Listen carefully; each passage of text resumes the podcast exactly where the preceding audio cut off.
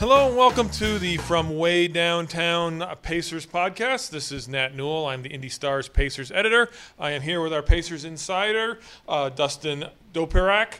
Um, we uh, obviously this is we're, we're taping this Wednesday right before the game against the Golden State Warriors. So if everything changes tonight, then uh, Then, then just disregard all this.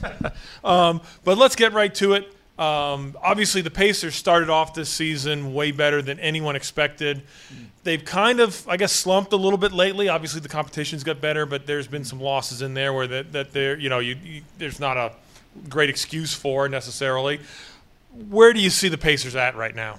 yeah, I mean, I think uh, they've they've. Pro- I don't think it's crazy to imagine them as a playoff team, but I think you can obviously see that there's a ceiling that they're not going to reach. Basically, at this point, you could say, okay, well, this is not going to be a top echelon team, and not that anybody was thinking that, but I mean, I think when when a team outperforms what it's supposed to do, you sort of wait to see, okay, like where does where does the trajectory start to level uh, a little bit, and, and I think we're sort of seeing it level, and, and we're seeing that they can beat good teams. I don't know how consistently they're going to be good teams, uh, and I don't know how consistently they're going to be good teams on the road. I mean, obviously, the, the, the big test case was sending them on the road for seven seven games in 12 days. Uh, you know, going out to play uh, a, a lot of pretty good teams out west, not necessarily the best teams in the conference, not the best teams in the NBA, but some good, solid uh, competition on the road, and they did not that great. You know, two out of two out of seven uh, isn't what you're looking for. And they had a couple good performances even in losses. They had a good. Well, they had a good performance against the Timberwolves in a loss. They, like falling behind really bad, but rallying all the way back and making that a game. I thought was uh, was a pretty good performance. But they got housed by Sacramento, housed by Utah, beat by the Clippers pretty handily, um, beat by Portland pretty handily, even though they were shorthanded there. So I I think you're seeing okay, they can beat some teams sometimes. Uh, it's just a question of whether they're going to be that do that consistently enough uh, to pull somewhere in the range of 40-ish, 45 wins that might get you to uh, at least the play, at least the playing round. Um, and I, and I, th- I still think it's possible because I think again the um, the chemistry is still there, and they, they their top level performers are, are, are pretty good. I mean, I think Tyrese Halliburton is going to be an All Star this year. He ought to be. Uh, Benedict Mathurin is going to be All Rookie Team. I think. I think that's fair to say, and I think uh, several other players have performed above what we expected. Miles Turner is playing his best basketball. I think Buddy Hield has come in and and is has the best role he's had in several years. Um, he's having the best season he's had in several years. Andrew Nembhard, I think, is one of the great surprises of this rookie class uh, so far, and, and defending at a really really high level. Um, you know, but I, I think you're seeing they're they're not going to win every night, and I don't know if they're going to win most nights, especially against tougher competition and especially on the road, and that probably, you know, evens out to somewhere between 38 and 46 wins. And then the big question is, I mean, I, again, let's we'll start with this as a foundation, which is this was supposed to be the worst team in the NBA. Right. Clearly, they're not. So there is, and that's a and, and that's a good, mostly a good thing for those of us at uh, in the media business who are very much hoping to get Victor Wembanyama here. It's not a good thing, but. but You can't. you- You're not. Once they started doing what they were doing, you're not going to tell them to lose. Are they, in some respects, right back where they were before? They're going to be a 500 team. They're going to lose in the first round of the playoffs. They're not going to get a draft pick, a difference-making draft pick in all likelihood. Um, so, uh, as as fun as this team is, should fans be concerned about that end result? I mean, I think they, first off, I would say they can get a difference-making draft pick. I don't think they necessarily get a draft pick that by himself alters the balance of power uh, in the NBA. Where Victor Wembanyama is a guy who can alter the balance of power in the NBA. I mean, like you obviously saw what happened when, when LeBron James came in the league. You know, from that point forward, where LeBron was sort of dictated how the way a lot of the standings were going to go. Obviously, didn't win every championship every year, but where that guy was going to be, he, he was going to be have a really competitive top four team. You you had to go through him to win. You know the East for a long, long time, um, and and I think Victor Wembanyama can have a similar impact. It probably won't happen right away. It won't won't happen his 19 year old year, but by the time he's 21, I don't think it's crazy to imagine him having whatever team he's with in a similar position to what Cleveland was in 2005 or 2006. You know, prior even to the first uh, championship run, not necessarily going in there and beating every veteran, but you know, doing stuff that's crazy and therefore being able to drag a team along with him just about the amazing stuff that he's able to do. So they're probably not going to get him. They're probably not going to get Scoot Henderson either. Um, but I think they, they can obviously, you know, somewhere in between three and whatever they're going to be, um, th- there are going to be other difference making draft picks that I think can work with this group. But the reason I, I would not say that they're in a bad position is I think they have a franchise centerpiece in Tyrese Halliburton. And he's, it's not just him being a good player, it's him being the sort of player that makes everybody else better too. And also makes everybody else want to be there. Um, and and that like those don't come along all the time. You know, you, you can find a lot of players that are of Tyrese's talent level. Um, or, or that, that, do some of the same things he does. Um, so he's not like this freak that you've never seen anything like before. But I think he's you know just really gifted at pushing pace, setting up teammates, you know, keeping guys engaged, uh, making sure they get rewarded for their hard work. I think all of those things make him um, a, a, a, truly, you know, center of the franchise, true cornerstone type of guy that you say, okay, you can build around this. And then so you obviously have other really good pieces to start with Mathurin, with Nembhard. Um, you know, Hield and Turner, you don't know what's going to be with them long term, but I mean, even, you know, you're not seeing great things from Jalen Smith right now, but he can be a guy. I think Isaiah Jackson can be a guy. Uh, Nesmith, you know, a, a, lot of these guys I think can be, you know, really solid cornerstone pieces that you can build a, a franchise around. And you know, you want to have other big time guys. Obviously, I, I don't think they can get by without somebody else who's really, really good. But that doesn't have to be the number one overall pick. That doesn't have to be the number two overall pick. I mean, you're coming off. Mathurin is clearly a decision making guy. They got at six and you can get guys later than that that, that can make a difference. I mean, and and you know, if if if it's going to be that Hall- Halliburton and Mathurin are their two best guys for the future, that's not a horrible position to be in. You got to get a third guy, you know, and you, the, I, I, guess the further down the list of where does this guy have to be in our pecking order, the further down in the draft you can technically get him. Uh, or can conceivably get him. So I mean, I think it's totally possible for this team to. It can miss the playoffs. It can get a pick somewhere in the eight nine range, and still get a player that makes them a lot better. Um, so uh, they're again. It, it, I don't think it's necessarily wrong to mourn the apparent loss of Victor Wembanyama because I do think he is going to be an absolutely league-changing guy. Um, but they can still get a guy, even if they don't get him, they can get a guy who changes their trajectory and, and hastens their trajectory uh, wherever I think that they're going to be picking. I did a bunch of research on tanking, what yeah. the benefits are of it, and what the, the downside of it is. Um, and really, when you look at everything from the last 20 years or whatever, and and I looked at anybody who had back to back a top 10 pick and a top five pick. Obviously, that you could have more than that. Um, and you know, and my conclusion, and if you're driving, you probably want to pull over before I say this because it's going to blow you away. If you want to be a good team, the most important thing get good players however you can get them. Shocking, I know. Yeah. The the point being, uh, but now the, the, point being that number one, tanking kind of doesn't really work. I mean, again, it, it, it, there's any number of. Te- I mean, everybody thinks of the process with the 76ers. Well, they have not made a conference finals yet. Right. Before that, the, the Sixers had a year. Uh, the, the, the research is not fresh in my mind, but they had about nine guys in the five or ten range. They did make a finals, but it was really just because they had Allen Iverson, and the East was really weak that year. Um, so now the flip side of that is, it does make sense to tank when there is the guy to get, when it's LeBron or whatever. And obviously, it seems like there is the guy this year. Maybe there's more than one guy this year. Um, so, but again, I mean, it's easy to for me to lament all the page views and subscriptions that Victor Wembanyama would have would, would have would have provided for Indy Star. I also think you have to look at the fact that there was only a 14% chance that you get him, even if you are one of the bottom three teams. Again, I'm even willing to say, hey, I'm Scoot Henderson. I'm willing to take the 28%. I'm not greedy. I want let karma know I'm not greedy. I don't need Wembanyama. I just needed one of the top two guys to help us out. Um, but once you get to the point where they were, where you know, playing so well, I think you you you just got to let it go and realize that hey, well, yes, like I mean, it's basically what you said. Yes, you would love to have this guy. You can build teams there's lots of different ways to build teams, and tanking is. Right. I mean, I, the only the best example of tanking that worked I can think of is Seattle slash Oklahoma City, which got in three consecutive years mm. Kevin Durant, mm. uh, Russell Westbrook, and James Harden.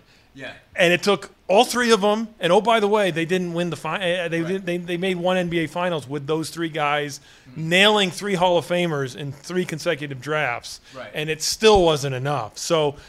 I, again, I've gone, I've gone through my mourning process and sort of come out the other side, but and I think we have. But I do think it'll be a little disappointing if this team ends up 500 and loses in the first round of the playoffs or doesn't make it. But I could be wrong.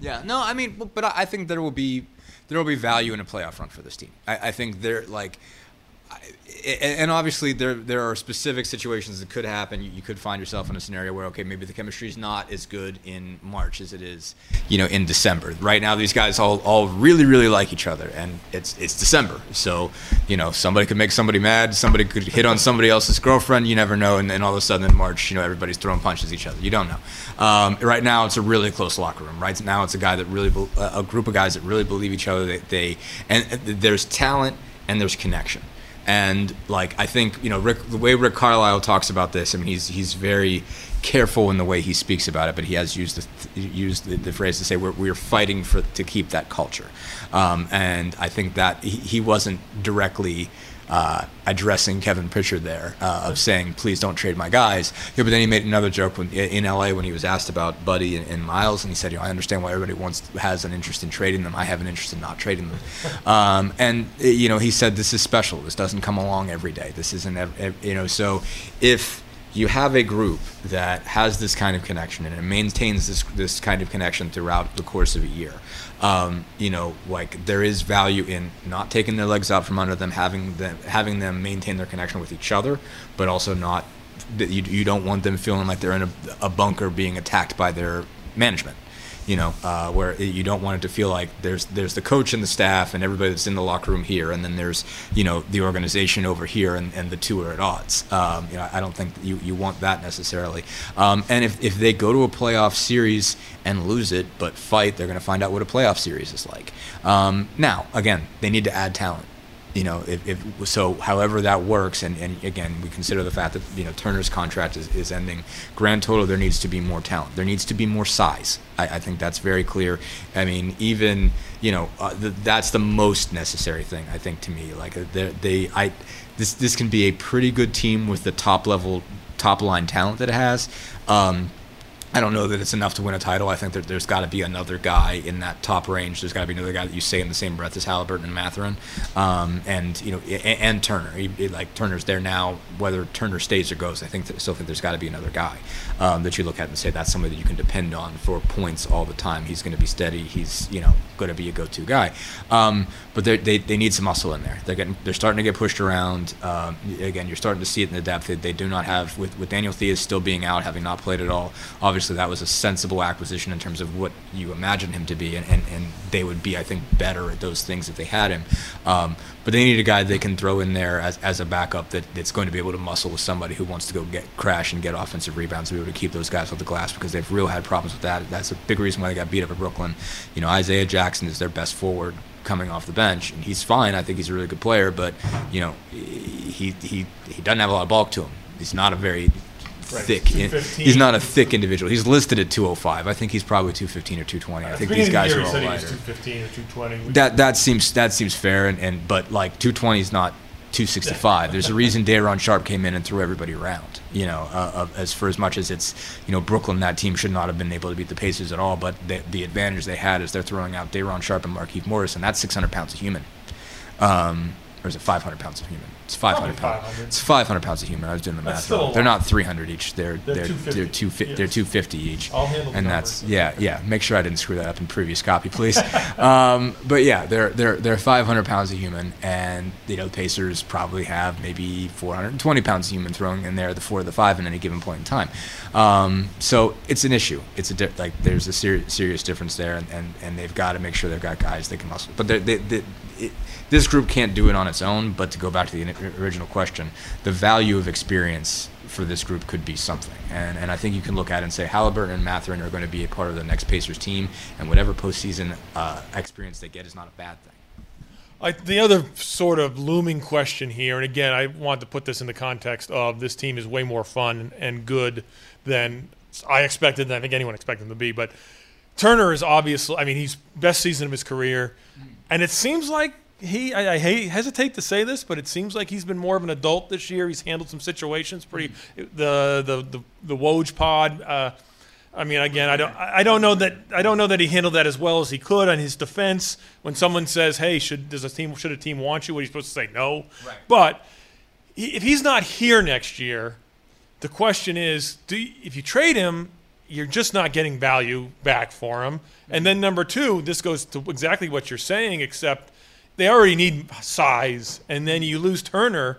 Now you need two pieces of size. Right. Uh, I just sort of talk about what you think the future is with Turner in terms of a trade and, and whatever other what other other options there are for him. Yeah, no, I mean this is hard because I'm still still getting a sense of what value looks like. I mean, like prior to getting this beat, I didn't really dig into that stuff. I wasn't like a you know guy that played around on the trade machine, you know, all, all the time. So like the, the moving parts of this are, are stuff I'm still coming to grips with.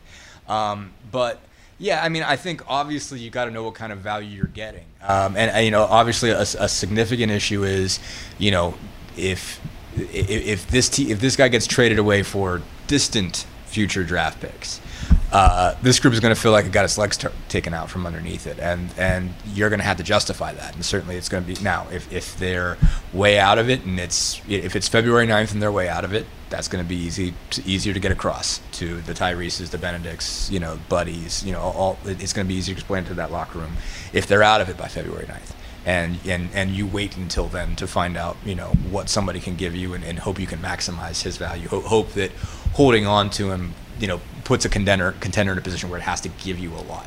Um, you know if like right now if if, if you were to tell Tyrese Halliburton yeah we got rid of uh, Miles because we really want the Lakers 27 2027 and 2029 first round picks and he's like I don't know if I'm going to be here in 2027 2029 if this is how you guys are going to act. Um, and so I, I think that's that that's an issue that's that's there. You have to sort of consider okay well, like like you need you should try to get assets. Let, let's not put that uh, totally to the side. That is an important thing. If you let him walk, you know, then then you've let a, an asset walk out the door without turning him into more, more assets, and that's not optimal. Um, but it's a question of what are those assets going to be? What is enough to balance out whatever you're going to have to give up by moving him? Um, and you know what's what that's going to be at the time. I mean, right now, I think it would just rip the soul out of these guys. Uh, maybe in, uh, you know maybe by January 20th, they're like five games out of eighth and, you know, barely hanging on to uh, the 10th spot, or, or maybe they're outside the 10th spot. Maybe the Wizards jump them and the Heat jump them and everybody else jumps them and they're, you know, five games out of 10th. Um, and it's possible to get that very last play-in spot, but you could at least tell Tyrese and, and those guys, like, I know you're fighting, but this is best for long term. We need to do this. Um, you know, so there, there, just becomes a lot of moving parts there.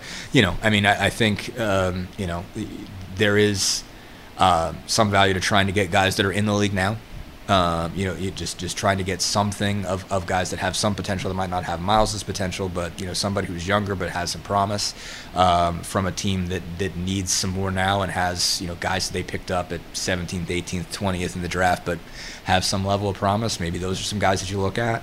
Um, you know, uh, I, I think there's there's there's a lot of ways that this could be handled, and it's all just a question of how does the league end up valuing him, and what are the moving parts that lead to who need who is going to need a center who can shoot threes and block shots, and what will they be willing to give up for him uh, closer to? I mean, like again, like I don't think what's been on the table for Melee is enough, you know, and and I think you have to look at I, I think you do have to look at it as your window is tighter it is more now than it is few, eh, than it is far distant. And I think 20, if you're thinking 2027, I think you're too, thinking too far in the distance for this group.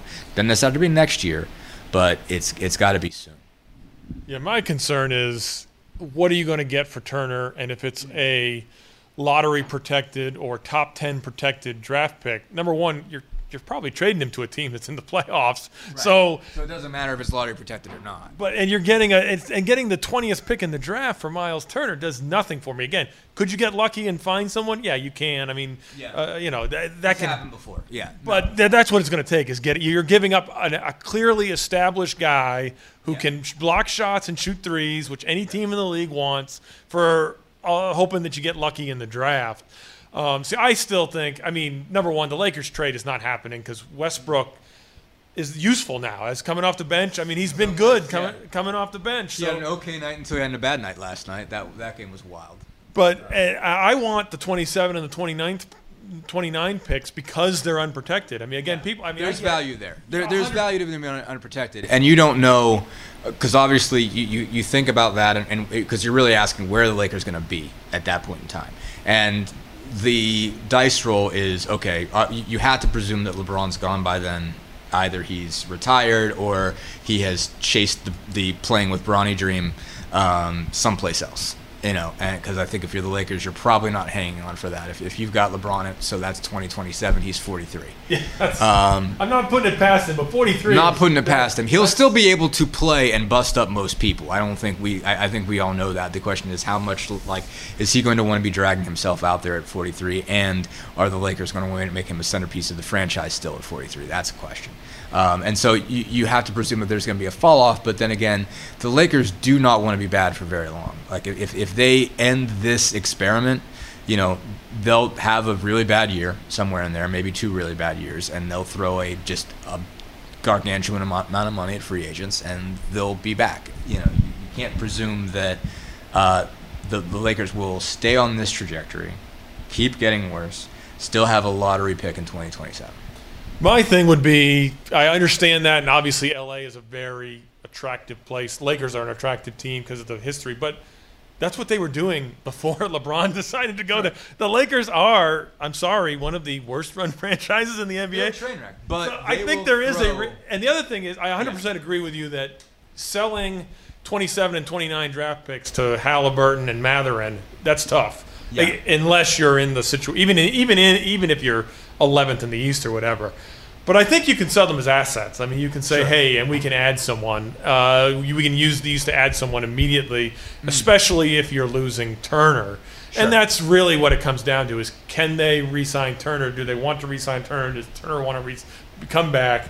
Right. And I think we got to look at that and, now. the, spe- and the specifics of it's it you know do you want I, I think the bottom line answer is does Turner want to resign and do the Pacers want to resign him I, I think the bottom line answer but it's not really the effective answer is yes like Right. I, I, but it's do I want to sign Turner for X for $40 and, and, million and if I'm year? Turner do I want to sign with the Pacers for less than that? 20 million. Yeah, exactly. So, that's that's, where the answer. th- that's really like I, I don't think the Pacers would be upset to have him, and I don't think uh, Turner would be upset to be in Indianapolis. That being said, you know, are are are the Pacers willing to give up forty? Is he willing to? Yeah, he's not coming down to twenty. That's not even a, Right, a, a right. discussion.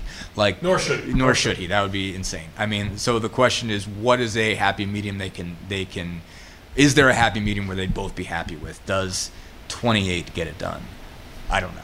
That's- Does he is he going to require 30 minimum and are the Pacers willing to go that far? That you don't know. All right. Well, Du- Dustin has to head out to the, uh, the the Warriors game. We appreciate you listening uh, to the uh, From Way Downtown podcast.